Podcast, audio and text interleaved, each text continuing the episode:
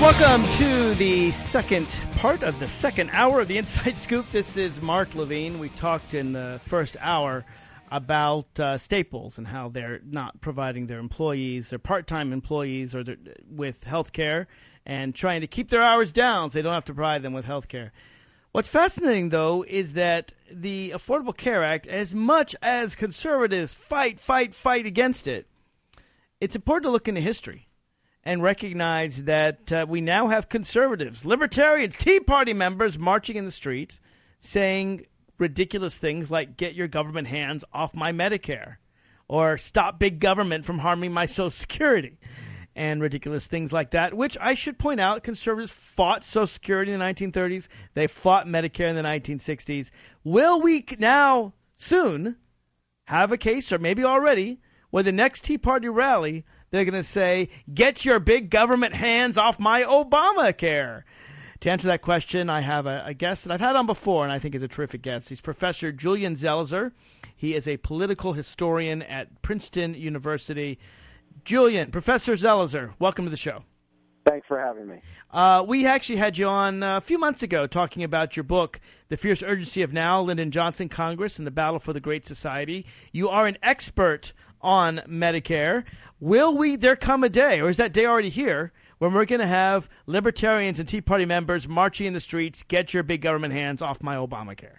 I don't think it's impossible to imagine that's exactly what's happened with Medicare and Medicaid. Uh, not only do conservatives like it, doctors like it, hospitals like it, uh, and governments, both Democratic and Republican, have supported that program and depend on it. There's still a lot of uncertainty. There's a big Supreme Court case looming for the ACA, the Obamacare program. Uh, but if it survives, as you've seen an expansion taking place in many states with Medicaid, uh, you can imagine this being something that even conservatives defend down the road. Okay, so now this plan was originally going to be for all 50 states. In the Supreme Court, uh, in the decision saying it was constitutional, the earlier Supreme Court opinion, uh, a lot of people didn't notice the second part of the opinion. They didn't read all uh, the 100 pages like I did, uh, but where it said that they didn't have to provide Medicare, um, excuse me, Medicaid expansion uh, for basically, and so half the states do not provide do not basically implement the Affordable Care Act with regard to their poor citizens. Is, is that right? Yeah, that's what's happened. Most of them were Republican states that uh, decided not to expand Medicaid, although that's been changing. Uh, in recent months, there's been a lot of pressure coming from Republican governors as well as health care providers uh, in states like Tennessee to undergo that Medicaid expansion. And they've had some challenges um, but there's a lot of pressure now coming from the GOP, not from the Democrats, to accept the federal money that's right in front of them. And yeah, so let's let's talk about what Medicaid expansion means. So the the, the federal government will pay for the cost of health care of of poor and lower uh, lower income. The, the poorest still get Medicaid, but basically it's it's lower middle class uh, people, but but you know who are say the working poor. Uh, it's it's to provide them. The, the federal government will provide them with 100 percent of the entire cost of their health care for several years, and then it goes down to 90% later. Um, and uh, you know, I'm in Virginia, and our our Republican legislature said we don't want money. We don't want Virginians to get this free health care. We think free free health care is terrible, and we think that people should just die rather than accept this federal money apparently they're winning the argument, at least in Virginia.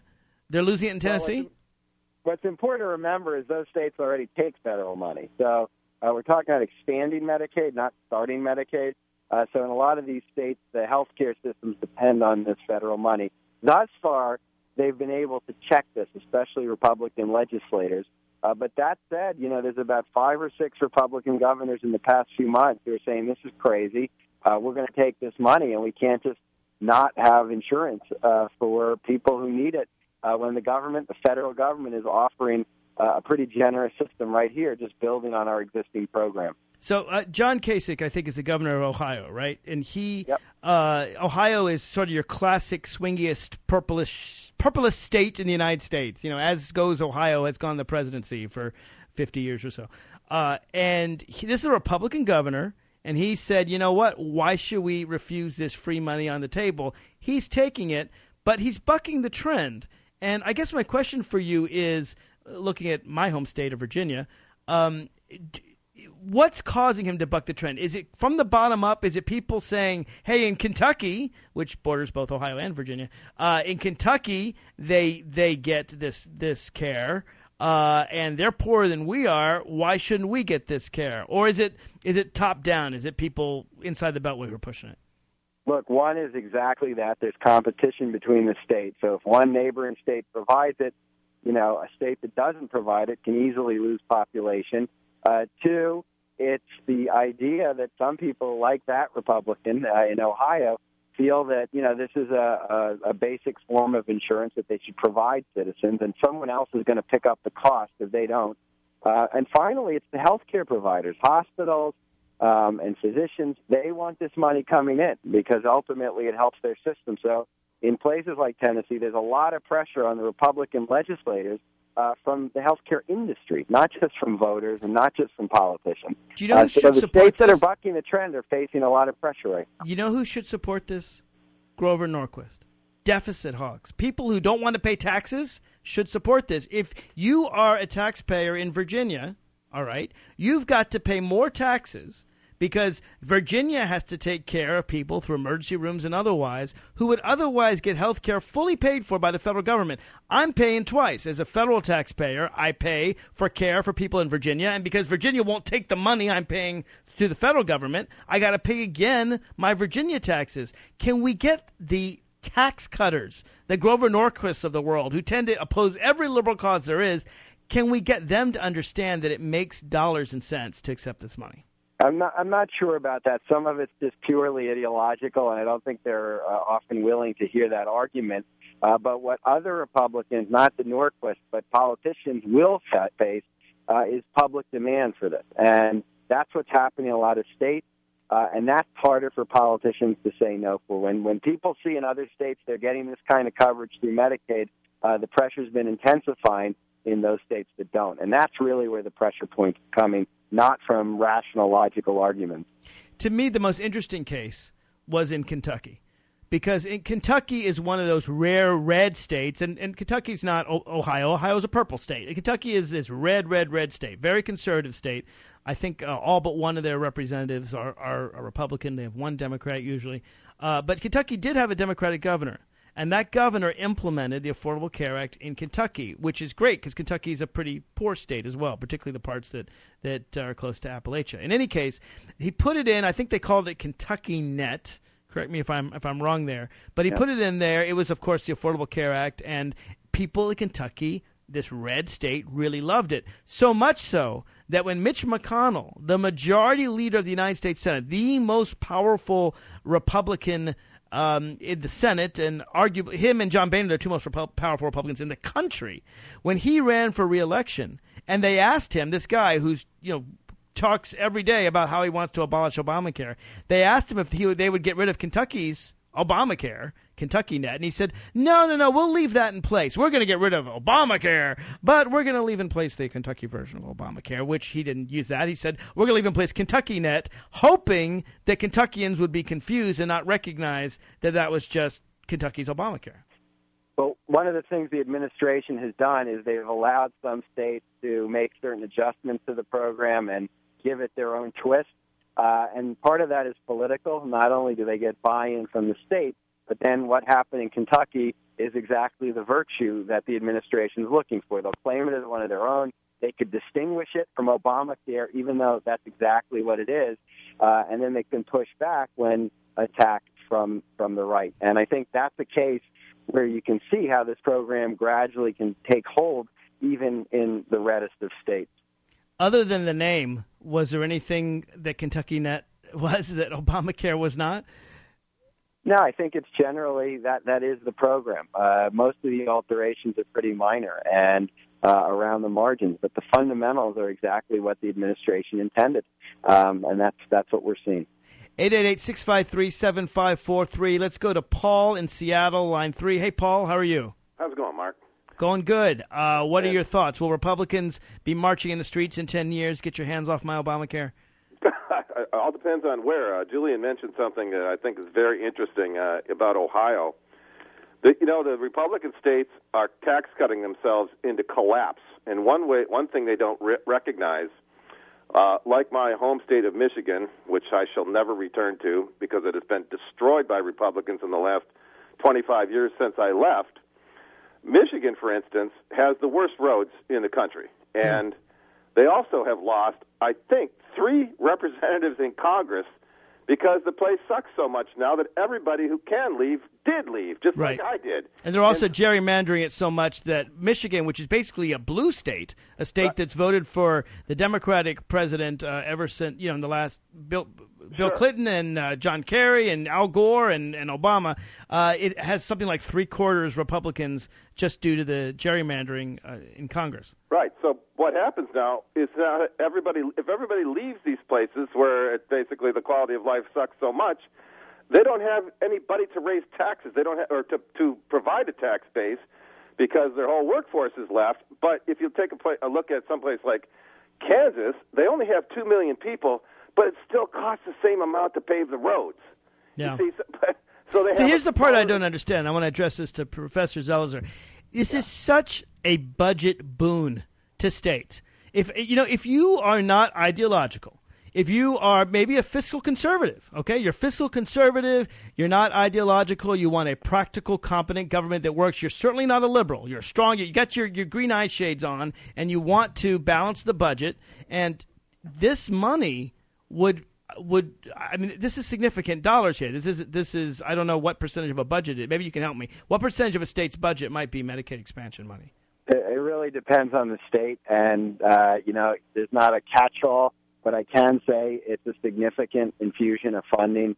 You know, there are states like New York, which obviously is more liberal, uh, that has really counted on Medicaid as an essential part of its budget for decades before ACA and before the expansion that's taking place. And to take that away is unimaginable. Uh, but what some governors, I think, are realizing is that to take that off the table, the extra money, uh, really is costly to, to the state beyond the infrastructure issues that you're talking about with the caller. Yeah, they're either going to have to issue bonds, which is go into debt, and and you know most state governments have to balance their budget, or they have to raise taxes. And uh, I'm just waiting for that governor that says, yeah, I have to raise taxes because we did not accept the Affordable Care Act. We didn't Well, accept can I, Obamacare. can I uh, chime in here? Sure. And I, I think there was an article in The Economist, uh, I don't know, a couple of, uh, maybe a month or so ago, that talked about it. There was at least eight Republican red states, totally red states, that have, uh, and Kansas being kind of the, the model, have cut themselves, tax cut themselves so much that they are really in trouble. And uh, for instance, I know because I still have family back in Michigan, now they've gotten to the, pro- the point where uh, ca- taxes are cut so low. Uh, the roads are so bad. They were thinking about taking the money out of the schools, but now you see they have to offer. And uh, in May is coming up a uh, up one percent, uh, one penny sales tax increase. See, so it's real. Reg- it's of course the most regressive type of tax increase. But this is what this is what they're tending towards. They have to raise taxes because they've really tax cutted themselves into a corner. Is that not correct? So yeah, let me let me ask. Absolute- oh, Yeah, I was just Yeah, going to say, let me say a say second and ask the professor. Um, it, it, it, are we coming to a point where, and, and after all, the vast majority of state legislatures are now Republicans. They they control uh, I th- it's something like two thirds of the states. I mean, uh, there's a huge wave. Are we Yep. coming to the point where there, there's actually some backlash among independents or even conservatives in these states because of exactly the things that Paul raises? I think that's exactly what's going to happen. You know, we're all greased. Uh, and basically, what happens in the state is that it's harder to be a really conservative Republican on these issues because the impact of the cuts is more immediate. Uh, you're not just talking in the abstract about reducing the deficit. When you cut taxes in Kansas, it has a direct impact on schools, on roads, on all the things that uh, you know citizens depend on. And I do think you know it's a competition between uh, gerrymandered districts uh, versus the basic necessities that most residents of these states face. And I do think there's going to be more pressure uh, to push back, especially after what we're seeing in states like Kansas, where it's just devastating on the economy. uh, in addition to the to the government's uh, books. We may need uh, 65% of the vote to win some of these legislatures back because of the gerrymandering, but who's to say we won't get it? Thanks for your call, Paul. If you want to call in, it's 888-653-7543. We'll be right back with my guest, Professor Julian Zelizer of Princeton University. Welcome back to the show. This is Mark Levine. My guest is Professor Julian Zelizer of Princeton, who writes provocatively that there may soon come a time when conservatives, libertarians, Tea Party members will say, Get your big government hands off my Obamacare. And if you don't think that's going to happen, well, he's uh, written a book about Medicare. Uh, it's called The Fierce Urgency of Now Lyndon Johnson Congress and the Battle for the Great Society. And we all know, and it, I, I got to say, uh, Professor, it surprised me to see people marching, Tea Party members marching three or four years ago, maybe it was five years ago, with signs saying, "Get your hands, government hands, off my Medicare." And my question for you though is, was that just I don't know, five or six stupid people, or was that a, a real a real movement within the Tea Party? Look, uh, the signs might have just been held up by a few people, but what's remarkable is that most programs from the Great Society, including these very controversial programs, Medicare and Medicaid, have remained generally untouched through the Reagan presidency, through the, both of the Bush presidencies, uh, and it's not something that most Republicans want to tackle. So even if that sign was doing it in the most dramatic fashion, I think it does reflect where a lot of conservatives are at this point this is not a program that's on the table. A program that in 1964 and 65 was still being called socialized medicine by its opponents. So I remember, I think it was the 2012 election. Correct me if I'm wrong. Uh, I think Romney campaign was arguing that President Obama was cutting Medicare, and you should vote Republican because the Democratic president was cutting Medicare. Did, didn't they make that argument? They, Someone you know, did. They did that also actually when the program was being proposed because it did entail cuts in Medicare. The idea was you'd get savings uh, that can be used to reduce some of the burden, the tax burden of Medicare. And so it was tied to the ACA program, and Republicans tried to capitalize on it. But I want to be very clear about this. What the Affordable Care Act does is it doesn't cut Medicare; it has savings in Medicare, and that might right. might seem similar, but it's very important to understand the difference. It didn't cut Medicare benefits to any beneficiary. Nope. What it right. did do is cut some of the profits that Medicare was paying to medical equipment manufacturers or hospitals and so forth. In other words, it said you can't bilk Medicare for you know 30% profits. You can only get 20% profits, whatever it was it, it cut the people who were receiving Medicare, Medicare dollars. It didn't cut the beneficiaries who were paying Med- who, who who got to use Medicare. Right, and it was connected to this other expansion of opportunities for insurance. So uh, Republicans kind of picked up on a small part of this, framed it in a different way, uh, and made this argument. But that said, the argument does capture how much the politics of Medicare have changed since 1965 and this is a phenomenon with a lot of social programs. They start as being very divisive, but over time they gain bipartisan support. I wonder, Professor, if we can't go one step forward. In this whole Staples debate, and I've called for the boycott of Staples, I can't help but notice that at the end of the day, I would prefer that employers don't provide health care. I, I don't think that's the best way to do it. You know, the Hobby Lobby decision, again, I, I detest Hobby Lobby for not providing uh, reproductive health care for its employees, but I don't think they should have to make that decision because if everyone simply has health care like they do in Canada and England and France and Japan and Australia and all the other countries, then it doesn't even become an issue. Is, do we have a chance with the Affordable Care Act to actually move one step forward to national health care? I don't think we will, and I think that's one one of the biggest criticisms about what President Obama and the Democrats did. That they basically built around the existing program, which relies on private insurance, which relies on business provided insurance, and they didn't replace it. Uh, and so there's a lot of problems with that basic health care system that are now being blamed on the Affordable Care Act uh, but more importantly, which most people, average Americans, feel all the time. Uh, and so it raises a lot of concern and frustration with the healthcare system. The president decided not to do that. It's hard to imagine at this point having the kind of support that's necessary to go to a single payer plan, which is what a lot of liberals wanted back in the 70s Yeah. and 80s.